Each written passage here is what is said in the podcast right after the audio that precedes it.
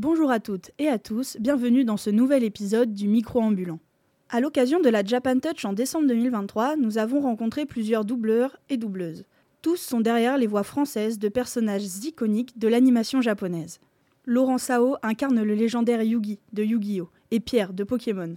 Antoine Tomé n'est autre que Shanks dans One Piece ou Panther Lily de Fairy Tail. Je laisse traîner le suspense pour les deux derniers. Serez-vous capable de reconnaître les personnages doublés par nos deux autres interlocuteurs, Hervé Groul et Sonia Petit Nous tenions, quoi qu'il en soit, à remercier grandement ces quatre doubleurs et doubleuses qui ont accepté de répondre à nos questions. Nous avons passé des moments privilégiés avec ces artistes qui pourtant avaient un emploi du temps bien chargé lors de la convention. Sur ce, je vous laisse avec eux. Bonne écoute. Bonjour à vous messieurs. Bonjour. Est-ce que vous voulez vous présenter ou est-ce que je m'en occupe Eh bien, on va se présenter. Donc, moi, je suis Laurent Sao. Ben, moi, je suis Antoine Tomé. Enchanté. Et vous êtes? Nous on est le troisième lieu, donc en- le troisième en lieu. l'occurrence c'est Aoru pour le troisième lieu. D'accord. Eh bien, enchanté. Enchanté, oui, Histoire de vous présenter rapidement, vous êtes tous les deux comédiens et comédiens de doublage, Mhm. connus pour certains rôles euh, très marquants. Euh, je pense à vous notamment au doublage de Yu-Gi-Oh! dans Yu-Gi-Oh! des doublages dans Pokémon, Pierre Mhm. précisément, doublage aussi dans euh, JoJo's Adventure. Ouais. De votre côté, il me semble qu'il y a Scar de Full Metal Alchemist. Scar, Euh, Il y a Lily euh, dans euh, Panther Lily, Panther oui. Lily dans Fairy Tail et j'en passe. All for plusieurs. One. Fait All for One dans dans, dans My Hero My Hero Academy, Academia. Et puis, etc. et quelques il me autres. semble que vous en avez pas mal à votre actif de ce que j'ai pu en voir. Shanks dans Shanks, qui m'a. Hisoka. Voilà. C'est vrai que Shanks aussi est un personnage très très bien. Pardon? Un excellent personnage, mais je pense que vous, je vais vous laisser un peu par- parler un peu de votre carrière, tout ça. Ben, Ma carrière, tu sais, en fait, tu vis, tu, arrives dans ce monde, et puis tu as envie de communiquer avec tes semblables. C'est un mouvement naturel. Et donc tu as envie de créer, de créer des liens. Et, puis tout d'un coup, la vie t'offre des opportunités. Et moi, ça a été au lycée, euh, un prof qui organisait des, spectacles de fin d'année. Et il m'a donné le rôle d'Aimon dans l'Antigone d'Anouilh. Et c'est là donc que j'ai eu cette explosion de- de conscience qui a fait que je me suis dit c'est ça, c'est mon truc.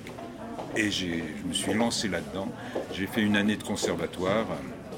J'ai eu un premier prix de comédie moderne. Et à partir de là, j'ai fondé ma propre compagnie. Et puis j'ai commencé à, à faire des spectacles. J'écrivais moi-même les, les spectacles. Ça s'appelait Les Colères d'Aristide, cette compagnie. Et donc j'ai j'ai un peu écumé la France. euh, à ce moment-là. Et puis je suis venu à Paris, je suis monté à Paris. Et euh, là, comme je fais de la musique aussi, j'ai- commencé à faire des disques et, faire des spectacles de, musique. Mais je, mets- mêlais toujours un élément théâtral dans mes, dans mes spectacles. Et je continue d'ailleurs à le faire. Et voilà, et petit à petit, je, je suis arrivé au doublage par tout un concours de circonstances. Depuis, donc depuis quelques années, je fais du doublage et, et aussi d'autres métiers de la voix, comme les narrations de documentaires, des pubs, etc. Enfin, tout, tout ce qui concerne la voix. Ça, ça doit bien t'aller aussi les narrations. Ouais, c'est bien. ouais, ça sent. J'en- J'entends juste dans le de le dire, j'entends ça. Ça doit bien être. Et toi aussi. J'ai fait des voix off, mais euh, de, de- de documentaires, mais je suis. je- Enfin voilà, j'ai pas la même texture. Toi, t'as une texture comme ça qui, tu vois, on a envie, c'est chaleureux. Moi, j'ai une voix un peu claire, métallique.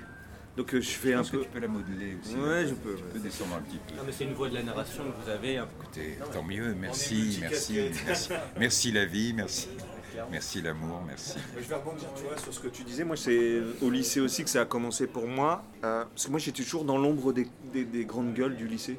Tu vois Ah oui, Toujours le, le meilleur copain du mec. euh, alors lui, il avait rien, mais moi, je prenais les heures de colle pour eux, etc. etc. Mais un jour, ce mec m'a emmené dans un cours de théâtre. Un, un de mes copains quoi, du, du lycée. Pour eux, c'était un peu touche-pipi, c'était les découvertes de, de, ah, de la, de la vie. Et moi, quand je suis tombé vraiment dans le cours, je me suis dit, merde, c'est ça. Tu vois, c'est ça. Donc j'ai passé le conservatoire de Lille.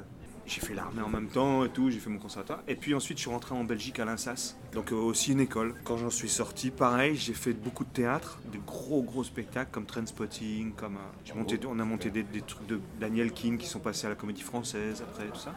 Et, euh, et en même temps, je suis rentré dans, le- dans la filière doublage. On va dire par opportunité euh, toute simple, c'est une amie que j'ai croisée qui me dit Tiens, aujourd'hui il y a un truc, euh, il cherche des voix, tu veux venir et tout. J'y suis arrivé, ça a marché, techniquement j'étais bien dessus. Donc voilà, je suis parti comme ça sur euh, ces aventures. Mais euh, pareil, multicasquette, moi j'avais besoin aussi d'une reconnaissance, je pense. J'avais besoin d'asseoir un peu euh, mes envies sur une tradition, sur, euh, on va dire, des choses qui, qui, qui sont vraiment historiques, quoi. Enfin, Mmh, voilà. ouais. J'avais besoin de savoir jusque de, de où venait le théâtre et, et qu'est-ce que ça avait amené, etc. Enfin, moi, j'avais vraiment besoin des, des- on va dire, des traditions de, de ce métier. Et je suis tombé avec des maîtres. Tu vois, j'avais, j'ai eu l'INSAS. J'étais tombé avec un metteur en scène qui avait travaillé avec Eugenio Barba. Donc, euh, tu vois, l'énergie qui danse. Donc, euh, voilà, les méthodes Lecoq, beaucoup axées sur le corps, sur la, voilà. Donc, quand je suis au doublage, c'est pareil. euh, Je suis quelqu'un, moi, derrière un micro, ben, je bouge beaucoup. Mhm. J'in- J'incarne. Ouais, je, je, on je- est tenté de le faire. Ouais, absolument. ouais, ouais. Et je me- Il faut se gendarmer souvent. Ah ben moi non, je ne me gendarme pas parce que je ne tape pas les barres, je, tu vois, je je fais pas de bruit, mais j'ai besoin de, de, de montrer que dans mon corps il y a l'énergie que je vois à l'écran. quoi. Ouais, je suis un peu mimétique là-dessus. Mais ça permet aussi de donner aussi euh, cette impulsion à la voix. Bah, le truc, c'est que- les- le truc, c'est qu'on doit tenir compte de certaines réalités techniques Voilà. quand on fait du doublage. Il ne faut pas trop s'éloigner du micro, Oui, il ne faut pas bouger trop parce que par rapport à l'ingénieur du son, ça va gêner. Et ces, ces contraintes nous obligent à nous concentrer sur l'émotion, sur la transmission de l'émotion. Et c'est très intéressant parce qu'après, quand tu es sur scène, tu vois, ou quand tu tournes, euh, eh bien, tu as appris quelque chose, c'est euh, la sobriété. Et ça, c'est très important. Ouais, je suis tout à fait d'accord, c'est vrai. Euh, la gestion de l'émotion, moi- j'ai beaucoup appris euh, le jeu par le doublage. Oui, Parce que alors, je suis un fan de cinéma américain. À partir du moment où on commence à doubler des Américains, qui eux jouent comme si c'était un jeu d'enfant parfois, Souvent, oui. Enfin, je veux dire, ça, ça démarre très très vite chez eux. hein. Et c'est vrai que moi j'ai appris beaucoup le jeu et l'émotion euh, par rapport à- au doublage. Donc sur scène, tu as raison. à contrôler Ouais, ouais, et, à, et à la communiquer. À la canaliser Ouais. et à, à savoir qu'est-ce que tu donnes à voir ou qu'est-ce que tu donnes à entendre. Parce que plus que la ressentir, il faut la transmettre. Ouais, C'est ça le truc, c'est ça le, ce qu'on apprend en particulier au, au au doublage. doublage. Non, et c'est le plus difficile, clairement, puisqu'il faut réussir par sa voix à transmettre tout un panel d'émotions, tout un Absolument, et c'est pour ça aussi que il faut compléter l'expérience du doublage par la scène. Parce que là, on a vraiment affaire au public, et là, on se rend compte de, de la manière dont le public reçoit les émotions qu'on transmet. Et c'est là qu'on qu'on est vraiment dans le, dans le vif du sujet. Parce que le but, en fait, c'est de communiquer des choses à des gens, des êtres humains, qui doivent recevoir la communication qui a été créée initialement par des scénaristes et, et d'autres comédiens Réussir à se calquer sur d'autres comédiens. oui, pour le doublage, oui, absolument. Voilà, et donc c'est toute une alchimie qui se, qui se fait à travers ce truc-là. Parfois, je trouve que certaines versions françaises de doublage sont bien meilleures que l'acteur original. En France, on se plaint souvent de notre VF, alors que pourtant elle est excellente. Oui, elle est très souvent. Mais là, il y a, il y a peut-être quelque chose de, de très, je veux dire, historique et culturel un peu. Euh, on a la chance d'avoir une langue quand même extrêmement riche, avec beaucoup de métaphores, d'analogies, de contresens, de, de choses qui, de finesse dans, dans le choix de certains mots, dans le choix de. de- C'est pour ça il qu'il faut vraiment la degrés. défendre, cette langue. Il Parce y a- que. Il y a plusieurs degrés de langage, de, de- de Ouais. tout ça. Ce qui fait que, c'est vrai que quand on est confronté à de l'américain, par exemple, ils sont, ils sont beaucoup plus graves parce que c'est incarné et puis ça reste un, c'est un vocabulaire qui passe par le physique. Enfin, Il y, a- il y a des émotions qui passent par quelque chose de physique beaucoup plus que, ce que nous on a pu faire en France. Euh, historiquement, au théâtre, on était des voix, quoi. À un moment donné, c'est vrai, hein. Le théâtre de corps est arrivé avec les Russes, avec, le fameux Stanislavski et tout ça. Mais avant, on, était des, on avait des, cours de déclamation en France. Donc euh, ça, ça n'existe plus heureusement. Mais qui, ce qui fait la différence, c'est cette richesse de la langue. Et je pense que parfois, pour faire passer les émotions dans notre langue, il faut qu'on aille dans cette finesse-là. Entre guillemets, c'est pas qu'on s'affranchisse, mais que on respecte l'énergie de l'acteur original, tout en pouvant nous euh, mettre nos, nos finesses de la langue, quoi. Et puis la finesse de l'intonation aussi, puisqu'elle est pas les codes d'intonation C'est ça, sont pas les c'est mêmes. c'est les accents toniques, c'est tout, tout ça euh, change, ouais. change. C'est pour ça que souvent, euh, en tout cas, je parle des doublages des- de tout ce qui est production japonaise, qui elle, on trouve beaucoup plus expressive, beaucoup Après, moi, ce que j'aime bien, justement, on parle du Japon et tout ça. Moi, ce que j'aime bien doubler, j'ai doublé tous les Takeshi Kitano à un moment donné. Euh, Takeshi Kitano, vous voyez qui c'est? Takeshi Beat Kitano, on appelle ça. C'est un des grands, grands euh, monstres sacrés du cinéma et de l'art japonais. Parce qu'aujourd'hui, il fait beaucoup de sculptures et de peintures. Par exemple, eux, quand il faut les doubler euh, physiquement, un japonais qui est tout en intériorité et qui articule à peine, c'est vraiment des grognements, c'est pas simple. Pour un français, c'est pas simple. Mais il faut tomber dans la bonne énergie. Donc il y a des choses aussi, on, on chope au niveau culturel. Je sais pas, Je sais pas, c'est ce qui émane aussi de la personne. Il y a, il y a un côté effectivement culturel, mais euh, on est tous des êtres humains, tu vois. Un japonais, il envoie certaines, euh, certaines images, certaines expressions, certaines émotions, et il suffit de, rentrer dedans, quoi, en fait. Parce que la base est la même, en fait. On est tous des êtres humains, et quelque part, il y a, il y a des, des choses en commun. Mais il faut juste l'habiter di- un peu différemment, et c'est tout le travail du comédien, justement. Après, je- tu vois, au, nom- au niveau du nombre de mots sur les japonais. Ouais. Tu vois un mec qui te fait juste un, truc à peine la bouche ouverte et que toi tu dois lui dire euh, bonjour monsieur, comment allez-vous par exemple, c'est- très compliqué. Donc c'est que- Oui, il y a- donc ça, c'est des que- trucs techniques, Ouais, absolument. c'est des trucs techniques et Il faut qui, maîtriser. qui, qui sont en lien ça, avec un côté aspect du doublage, c'est tout l'aspect technique euh, de la manière de placer les mots sur, sur les lèvres. de- de- le- le- placer les mots, tout comme le sous-titrage, lui, c'est aussi à tout rentrer en très peu de caractères. Exactement. Eh bien, donc moi je disais euh, que j'aimais tous les personnages qu'on m'avait euh, donné à doubler parce que je peux passer. J'ai une voix qui permet moi de faire beaucoup de jeunes encore. Euh, ça, c'est une anecdote en studio. Je me retrouve à devoir faire trois ados. Enfin, on est, trois. Donc il y a- deux ados qui viennent vraiment de 16-17 ans. Et puis il manquait quelqu'un. Donc le directeur de artistique me dit ben, rentre en cabine avec eux et on va voir. Il dit mais je crois que ça va pas aller, tu seras trop vieux. Et donc on fait la séquence en cabine sans qu'ils puissent nous voir. Et au final, il me dit non, ça va pas, il y en a un qui est trop vieux, il est trop grave. Et l'ingé son se retourne vers le DA et lui dit euh, mais Laurent, c'est celui qui fait le plus jeune en fait. donc voilà, moi passer d'un mec de 15 ans à un mec de 40, 50 euh, de mon âge, etc., euh, me va très bien. Mais c'est vrai que ce que dit Antoine, est- c'est juste, il faut les aimer. Il faut aimer ce qu'on fait, donc il faut aimer les gens qu'on défend, même quand c'est des salopards. Mais on aime les jouer, quoi. C'est du jeu. Bah oui, on les aime tous. hein. On les aime tous, quels qu'ils soient. On ne les juge pas. On est ces gens-là et c'est merveilleux. C'est vraiment un métier fantastique. hein. On s'amuse bien finalement. Vous disiez juste avant que jouer les salopards, même, enfin, même eux, c'est intéressant à jouer, mais je trouve que c'est même ceux qui sont les plus intéressants en général. Ceux qui nous prennent aux tripes en général, c'est souvent les méchants ou les antagonistes. Au contraire, je pense que pour vous, ça doit être ceux qui sont les plus, vraiment les plus sympas à, à jouer, non? Je, je sais pas ce que vous en pensez. Les, les méchants, les salopards et tout, c'est toujours les, les- les mecs les plus intéressants à jouer. Moi, j'ai souffert beaucoup euh, dans ma formation d'acteur. Parce que hum, j'étais plutôt bien loti, j'avais enfin, j'étais plutôt joli, on va dire, comme garçon. Donc j'avais pas mal de succès et tout. Mais on me disait toujours que j'étais lisse. À l'école, on me disait, ouais, mais bon, tu vois, t'es lisse. En gros, pas, t'as pas une gueule. Quand on n'a pas une gueule au théâtre et qu'on est un jeune premier, on va jouer les jeunes premiers toute notre vie un peu comme ça. Il y a toujours un côté où on est attaché à une étiquette. Le doublage m'a permis justement de m'affranchir de ça et de pouvoir un peu commencer à jouer aussi dans mes rôles de scène ou des choses comme ça, des choses un peu plus euh, costauds que euh, le jeune éperdu amoureux, tout ça dans lequel j'ai commencé. Ça me saoulait vraiment quoi, tu vois. De, Et on me disait tout le temps, ah, t'es lisse, t'es lisse, t'es lisse. Et alors, euh, à un moment donné, tu vois. Mais oui, ça veut. Mais c'est une horreur. quoi. Mais, mais, mais j'en ai pleuré, mon pauvre Antoine. Mais attends, j'en ai. Non, donc les salopards euh, sont vachement intéressants à jouer. Euh, Ça veut pas dire que les gentils, euh, romantiques, amoureux et tout, sont, ils, ils sont complexes, hein, parce que c'est compliqué de jouer ça. hein. C'est plus compliqué. Parce que ces gens-là ont quand même des émotions, même si ils ont l'air, c'est des gentils, mais ils ont, il y a plein d'émotions à jouer aussi. confond toujours le gentil avec le naïf et le con. Et ouais.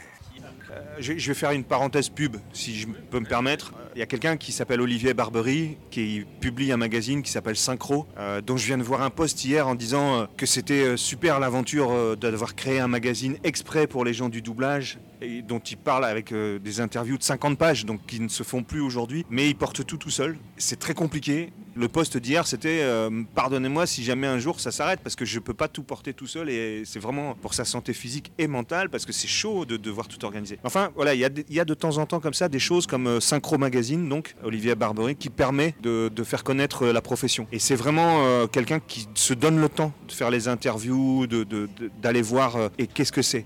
Donc c'est un magazine très particulier. Voilà, j'ai fait ma petite promo. Est-ce que, est que maintenant on peut faire un petit moment un peu fan? Parce que malgré tout, on est des grands fans. Est-ce qu'on peut avoir une petite interprétation rapide de quelques-uns de vos personnages les plus marquants genre, Notamment, euh, je sais que Yu-Gi-Oh! a beaucoup été demandé aujourd'hui, mais peut-être Yu-Gi-Oh! Pierre, autre, c'est le préféré, et puis peut-être d'autres après. euh, Shanks.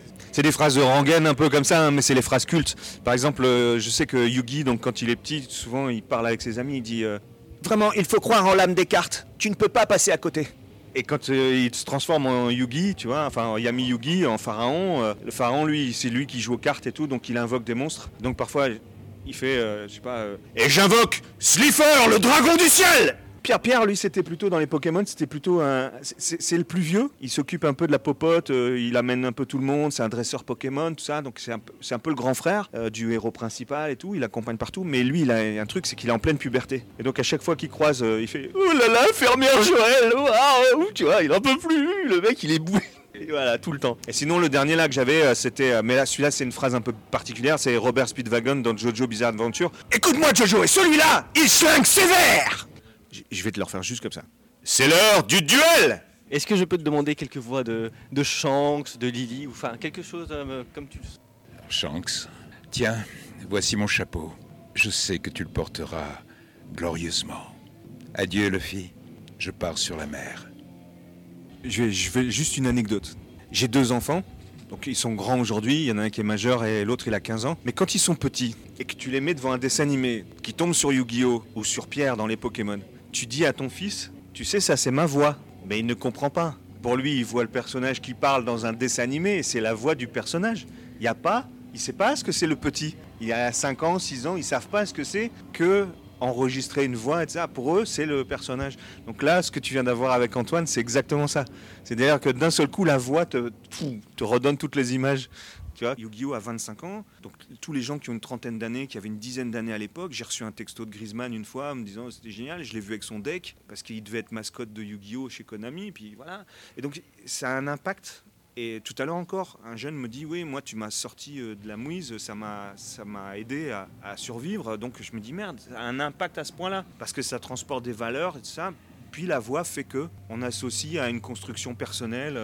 Moi, quand j'étais petit, je- j'entendais Albator, par exemple, ou Goldorak. Voilà, j'étais. euh, c'était Ulysse 31, c'était Albator, Goldorak, on était comme des fous, quoi. Je comprends aujourd'hui que ça peut donner cet impact-là. Il faut s'investir dans ce métier. Euh, de toute façon, c'est pas compliqué. Moi, il y a des années de ça, je me suis dit une chose très simple. Si tu veux faire ce métier d'acteur et que personne ne te voit, t'es pas acteur. Un acteur n'existe que parce qu'il y a un regard public ou qu'on l'entend, qu'on l'écoute. Ou... Je veux dire, il lui faut quelqu'un pour qu'il puisse exister, l'acteur. Donc, euh, à partir du moment où on s'engage dans ce métier et qu'on a toute la passion. euh, moi, je vais vous parler d'un doubleur là qui est en train de cartonner maintenant, qui s'appelle Yannick Lasserre, qui est un copain à moi. Il était pâtissier il y a encore 4 ans, 5 ans. Mais il est tellement fait pour ça euh, que sa femme l'a soutenu, que sa famille le soutient et que, et que moi, je le vois faire et je me dis, mais c'est une. Voilà, il est entièrement acteur aujourd'hui, pour moi il y a cette histoire de formation, mais il y a aussi une histoire de, ouais, de, de- d'investissement personnel. Quoi, de, on fait pas ça à la légère, et puis on a des comptes à rendre à ceux qui nous regardent ou qui nous écoutent. Donc euh, c'est pour eux qu'on le fait. C'est une responsabilité quelque part. On est responsable de notre communication et de. C'est la base même de la vie en fait. Comédien, s'ouvrir aux autres, tu vois, chercher le, le contact avec les autres, pas l'approbation mais l'échange avec l'autre. Voilà, ou même des mauvaises histoires, mais on arrive à les faire passer. Les ça, gens les reçoivent quand même. Voilà. on peut être un bon raconteur de mauvaises histoires. Bon, ok. Merci à vous, c'était un vrai plaisir de vous avoir. Et euh, si vous avez un mot de la fin, euh, sinon euh, on va s'arrêter là. Non mais merci, merci de votre intérêt aussi pour la voix française et le doublage français. On a besoin de vous. Alors comment vas-tu? Enchanté, qui es-tu? Dis-moi tout. Bonjour, ben, je suis Sonia Petit, je suis comédienne, doublage voix off et aujourd'hui je suis venue euh, en tant que staff. Je viens accompagner les comédiens de doublage euh, invités sur le salon. Super, merci. Est-ce que tu pourrais nous parler un petit peu de ta carrière Eh ben, ça fait 8 ans maintenant que je suis comédienne, euh, moi principalement euh, dans la voix. Euh, J'ai déjà fait du théâtre euh, quand j'étais euh, plus jeune, entre euh, 11 et, et 16 ans. Puis bon, c'est devenu un petit peu plus compliqué, comme je disais, le rapport euh, au public, à l'estime de soi, tout ça. Donc euh, j'ai plutôt repris à l'âge adulte, mais cette fois dans l'idée euh, de devenir plutôt euh, comédienne, euh, principalement de doublage, parce que c'est ce que je rêvais de faire, pour me former avant tout, pour avoir vraiment les bases du métier de comédien, parce que comme on le dit tout le temps, c'est euh, une base de, de comédienne. Superbe. Du coup, enfin, tu es là et je suppose que tu as déjà eu quelques rôles euh, en tant que doubleuse. Est-ce que tu pourrais nous parler de certains de tes rôles et de ceux qui t'ont le plus marqué ou que tu as le plus apprécié jouer? Euh, ben, puisqu'on est sur une convention euh, Japan, je parlais peut-être des mangas. Euh, le plus connu que j'ai fait, bah, c'est euh, Orimiya. Je suis la voix de Sawada Onoka.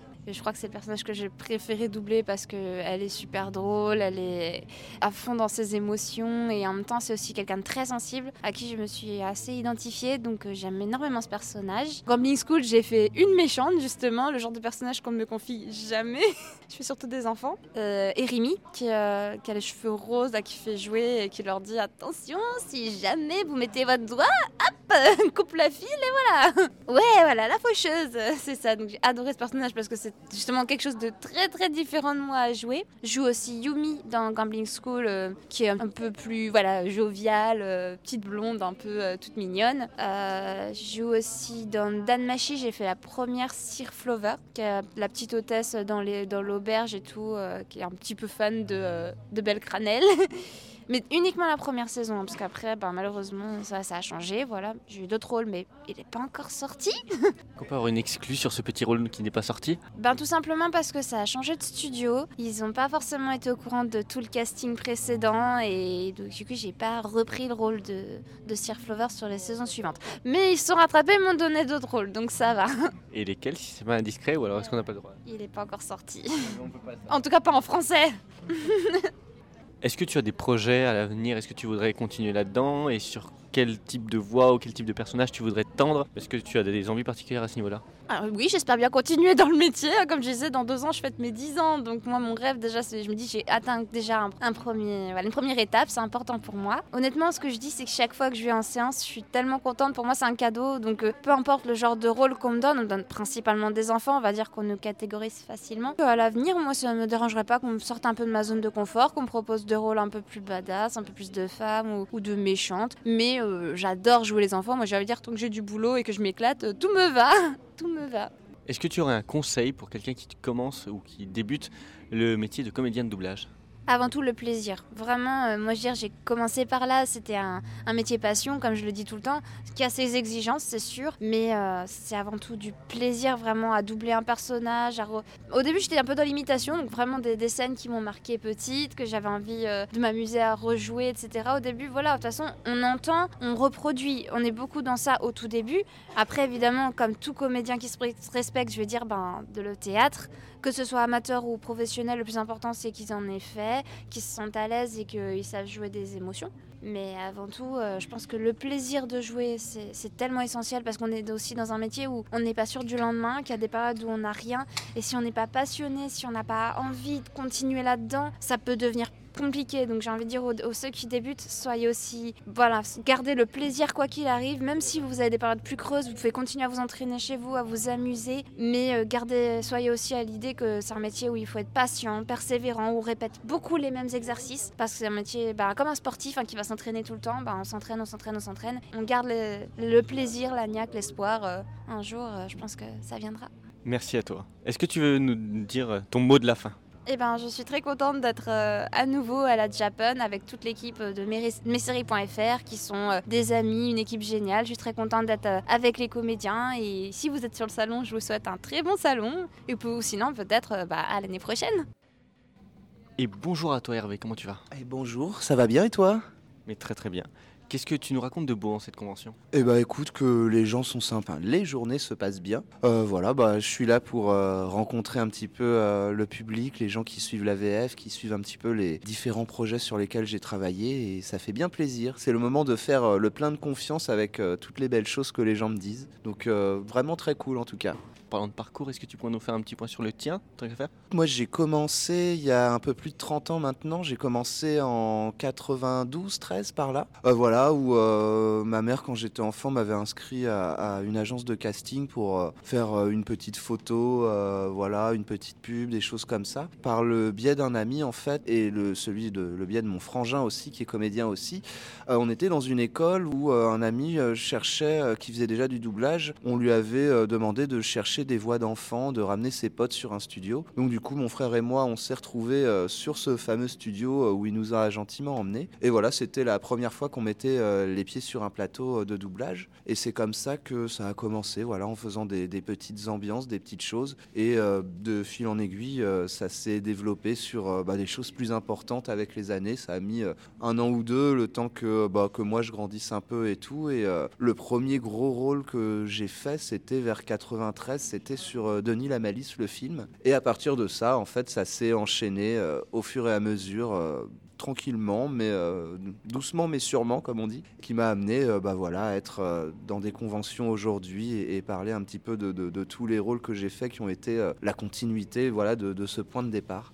Oui, parce que j'ai pu voir que tu as eu des rôles relativement marquants et importants. On rappelle euh, Yuji Tadori, tu as eu Envy, tu as eu euh, Styles de Teen Wolf. Il y a quand même euh, des personnages relativement importants et relativement connus de la communauté. Ouais, qui ont, qui ont, ouais, effectivement, qui ont, qui ont marqué les gens quand même. Alors moi, je m'en rendais pas compte euh, à l'époque où je les faisais déjà parce que le doublage était beaucoup moins populaire que maintenant, donc on avait moins de retours de la part du public. Mais voilà, ça a toujours été des, des persos super sympas à faire. Alors bon, Yuji déjà, je savais que ça, que ça marchait parce qu'il y avait déjà les réseaux sociaux, tout ça qui existait, donc euh, c'était plus facile de, voir un petit peu l'impact de, la série. Mais euh, c'est vrai qu'à l'époque, Teen Wolf par exemple, j'en avais aucune idée. On commençait ça, on savait pas s'il allait avoir une suite, si ça allait marcher. On se doute que vu qu'il y a des nouvelles saisons qui arrivent euh, quand même régulièrement, bah la série était quand même appréciée du public. Mais jamais j'aurais pensé qu'il y aurait autant de gens par exemple qui viennent me voir en convention pour ce rôle-là en particulier. Donc bah, ça fait plaisir en fait, c'est vachement gratifiant pour euh, un comédien. Voilà, en doublage, on est, nous, on fait que euh, essayer de rendre hommage à ce que l'acteur fait à l'écran. Et aujourd'hui, c'est bah, super valorisant euh, de voir que une partie des gens, en tout cas, parce que tout le monde n'est pas obligé d'aimer, mais il y a quand même une majeure partie des gens qui ont apprécié. Ça fait plaisir, du coup, d'avoir eu la chance déjà d'interpréter ces, rôles un peu iconiques que beaucoup de gens ont connus, et en plus qu'ils viennent te voir, qu'on vienne te voir en te disant, bah c'est génial ce que tu as fait, ça m'a aidé, ça m'a sauvé la vie, ça m'a sorti d'un mauvais pas. Enfin,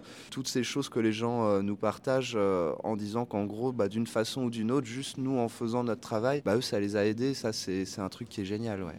parler de Styles qui est dans Teen Wolf, qui est un- une série qui, euh, de teenage très, qui a changé pas mal de choses en arrivant. Et euh, Styles a eu la chance d'avoir un personnage, enfin c'est un personnage qui dénote dans cette série, qui a quand même euh, une profondeur que tous les personnages n'ont pas, et extrêmement bien joué euh, par Dylan O'Brien, qui a fait un très bon taf. Ton doublage est aussi euh, très important, je pense, là-dessus, et notamment dans l'appréciation qu'en ont les, les Français et les francophones. Ouais, bah oui, tout à fait. Alors après, euh, ça c'est vraiment au public de dire euh, voilà s'ils ont aimé ou pas. A priori, c'est vrai qu'effectivement, il y, a- beaucoup de gens qui ont aimé et effectivement, euh, bah, le personnage de Styles, c'est quelqu'un qui a laissé une empreinte vraiment importante dans la série parce que je pense, ouais, c'est un personnage humain avant tout. C'est le seul qui a pas vraiment de pouvoir ou quoi et qui s'en sort un peu comme il peut. Donc déjà, c'est plus facile, je pense, de s'identifier à ce type de perso, voilà. Et ensuite, bah voilà, tout ce qui est l'humour, les histoires qui vont lui arriver, euh, vont faire que euh, le public s'y attache de plus en plus. Ce qui a un petit peu dénoté, par exemple, quand le film est sorti et qu'il n'était pas présent, il y a beaucoup de gens qui viennent me voir aussi en me disant, bah c'est dommage, on perd un petit peu l'âme de la série quand ce personnage n'est pas là. Donc c'est vrai qu'il a, il a marqué vraiment euh, toute la série de, son empreinte, que un jeu d'acteur qui est vraiment génial parce que bah, Dylan O'Brien, quoi. Enfin, rien d'autre à ajouter à part que cet acteur est vraiment super et c'était un des premiers trucs qu'il faisait en plus Teen Wolf. Donc placer la barre aussi haut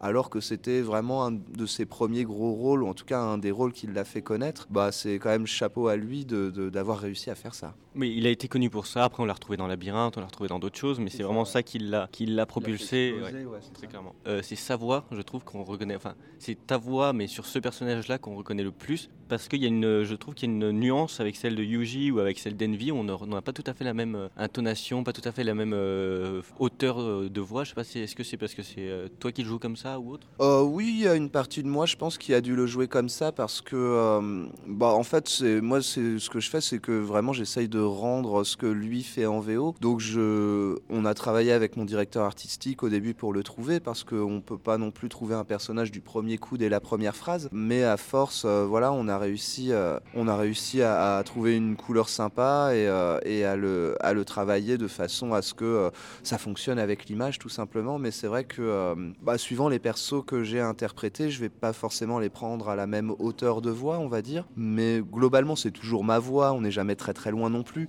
Mais c'est vrai qu'il y en a que je vais prendre un peu plus dans les graves, dans les aigus, où je vais donner une autre façon de parler, un autre phrasé, un autre rythme, une autre énergie. Ça dépend vraiment de, ce qu'on voit à l'écran finalement. Donc là, je me suis dit, bon, bah, Styles, euh, voilà, c'est- comme ça que j'ai envie de le faire. On creuse un petit peu avec mon directeur artistique, et puis qu'une fois qu'on a, qu'on a calibré le truc, bon, bah, après, c'est bon, ça roule, quoi. Chaque personnage euh, a sa petite touche, il y a toujours une partie de moi dans les personnages, parce que c'est normal, le comédien apporte euh, une partie de, comment dire, de sa personnalité dans le personnage, mais après, on respecte avant tout euh, ce, que, ce qui a été fait, surtout dans les séries euh, comme Teen Wolf, enfin, les séries avec des vrais acteurs, ou à la différence, par exemple, de, des animés, des dessins animés ou des choses comme ça, on a un peu plus de liberté sur euh, l'interprétation parce que euh, bah, déjà on a plus de, liberté au niveau du dessin, voilà, de, ce qu'il y a à dire. On peut se rajouter ou enlever du texte euh, plutôt facilement. Enfin, il y, a- plein de petits codes qui sont pas les mêmes entre une vraie série avec des acteurs et une série de dessins animés. Donc voilà, on s'adapte à ça, mais il y a des projets où on a plus de liberté que d'autres sur l'interprétation, le type de voix qu'on va choisir, etc.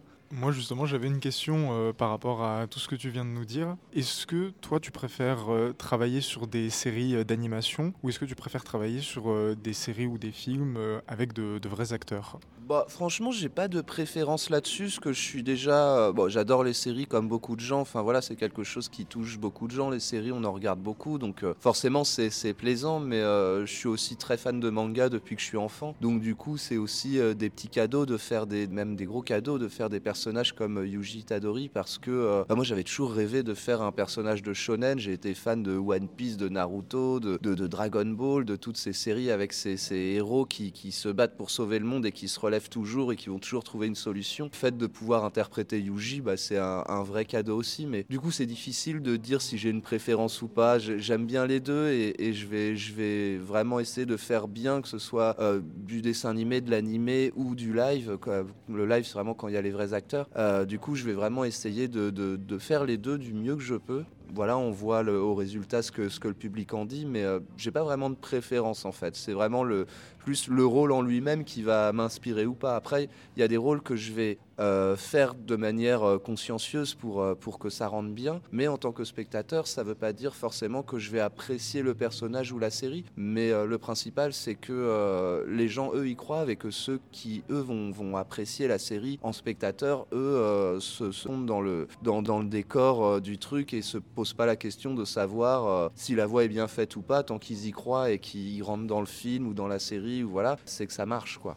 Est-ce que justement ça t'est déjà arrivé de, refuser un rôle en me disant bah euh, non ça en fait c'est pas euh, ce personnage-là c'est pas mon style? Parce que tu joues beaucoup de personnages euh, hauts en couleur on pense bah, justement à Yuji, à Styles, à Envy qui sont des personnages qui dégagent quelque chose d'assez puissant. Est-ce que justement ça t'est déjà arrivé de, dire bah en fait ce rôle-là peut-être que peut-être qu'il est pas pour moi? Non, honnêtement, les seules fois où j'ai refusé vraiment des rôles ou des choses comme ça, c'est parce que euh, l'emploi du temps le permettait pas. Et du coup, euh, bah, j'étais dans l'impossibilité vraiment de donner suffisamment de disponibilité au directeur artistique pour euh, pouvoir faire le rôle en entier. Donc du coup, c'est vraiment les seules, les, les- les seules raisons pour lesquelles je pourrais refuser un rôle. Sinon, la plupart des fois où on, propose de travailler, de toute façon, comédien, c'est un métier un petit peu précaire où on, on a besoin de travail, on a besoin de, de- s'alimenter autant euh, euh, voilà, dans la tête, dans la comédie, que euh, bah, financièrement, parce qu'il faut bien manger aussi. Et du coup, on arrive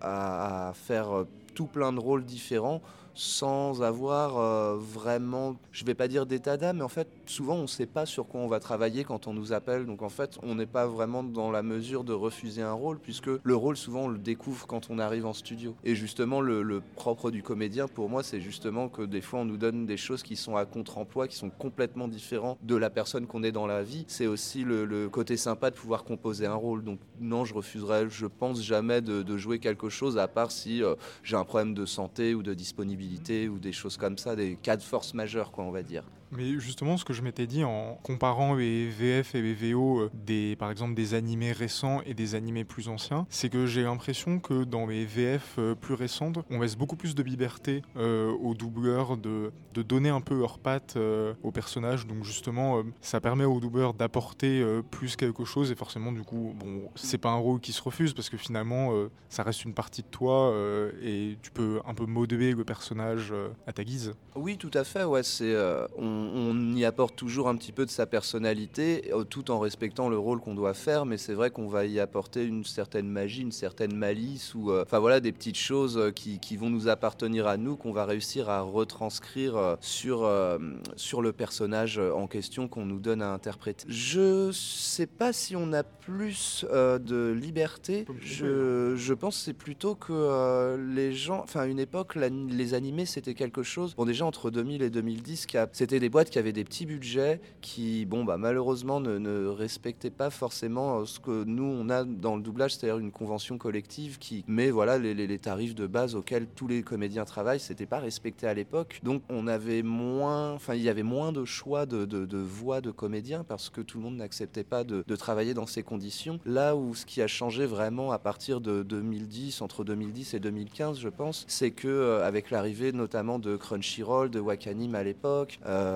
voilà, de ADN aussi, c'est que euh, eux se sont vraiment, euh, ont, dû vraiment se dire, bah, on va faire les choses dans les règles, comme ça, ça va nous donner un accès à tous les comédiens. Et je pense qu'il y a beaucoup de comédiens qui n'avaient pas fait d'animé, qui ne savaient pas vraiment ce que c'était, ou qui voyaient ça aussi comme des dessins animés plus pour enfants, alors que quand on parle d'animé aujourd'hui, on sait que bah, ça peut être ado, adulte, ça peut être vraiment de tous les âges. Et je pense qu'il a fallu le temps aussi que ça mûrisse dans la tête des comédiens, que, que ça devienne vraiment un vrai marché important pour eux pour commencer à s'y intéresser et à comprendre un petit peu les enjeux des animés. Euh, voilà, sachant que même les, à l'époque euh, où il y avait une censure, des choses voilà qu'on ne pouvait pas faire, les gens voyaient ça plus comme du dessin animé pour enfants et se disaient mais pourquoi est-ce qu'on sert ça aux enfants alors qu'aujourd'hui euh, on n'est plus du tout sur cette vision-là de l'animé. Maintenant, ça a vraiment pris une place très importante. On le voit avec les conventions d'ailleurs que les gens bah, apprécient ça et qu'il y a des gens de tout âge qui regardent ça maintenant. Parce qu'il y a cette génération Club Dorothée, bah, un peu comme moi, qui bah, ont la quarantaine maintenant. Euh, donc on a baigné déjà dans le manga quand on était enfant, on a compris les enjeux. Et aujourd'hui, ces gens-là transmettent ça aussi à leurs enfants. Et je pense qu'il se passe à peu près la même chose dans, le doublage, parce qu'on est aussi bah, des humains normaux, euh, voilà, qui avons une famille et tout, qui avons baigné dans le manga euh, il, y a, il, y a, une trentaine d'années, et aujourd'hui qui sait aussi